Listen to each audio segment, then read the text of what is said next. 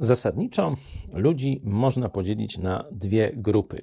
I przykładowy batonik jest tutaj kluczem. Co robisz, kiedy dostajesz no coś, co bardzo lubisz? Niech to będzie symboliczny batonik, dla kogoś niech to będzie schabowy, kawałek boczku, no wszystko jedno. Coś, co bardzo lubisz, a co jest dobrem rzadkim, no jest formą jakiejś przyjemności, nagrody i tak dalej. Pierwsza grupa ludzi od razu szybko skonsumuje tę nagrodę, którą dostała. Druga grupa sobie zachowa na później.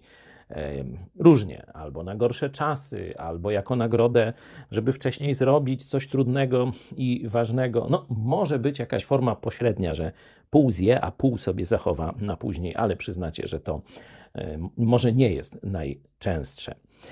E, w każdym bądź razie, którą z tych dwóch grup ludzi Bóg szczególnie preferuje? No, można powiedzieć, że w życiu są rzeczy przyjemne, takie, które dają doraźne jakieś przyjemności i korzyści, i e, rzeczy, które dopiero po dłuższym czasie, może nawet dopiero po śmierci w niebie dają korzyści czy nagrodę. No i oczywiście większość ludzi ma tendencję do zadawalania siebie szybko, żeby uzyskać szybko, tu i teraz, jakąś satysfakcję, nagrodę, korzyść.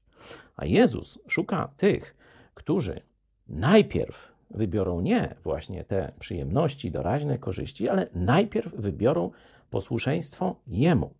Najpierw wybiorą szukanie Jego królestwa. Pamiętacie, różni ludzie do Jezusa przychodzili i mówili: Pozwól mi najpierw zrobić tam coś ważnego. A Jezus mówi: Nie, nie, to ty się nie nadajesz. Ty jeszcze nie rozumiesz, o co chodzi. Chrześcijanin dojrzały, świadomy, po co tutaj Jezus go zostawił, to człowiek, który umie odłożyć rzeczy przyjemne i nawet ważne, ale o tej krótkoterminowej perspektywie na rzecz rzeczy najważniejszych, na rzecz rzeczy wiecznych.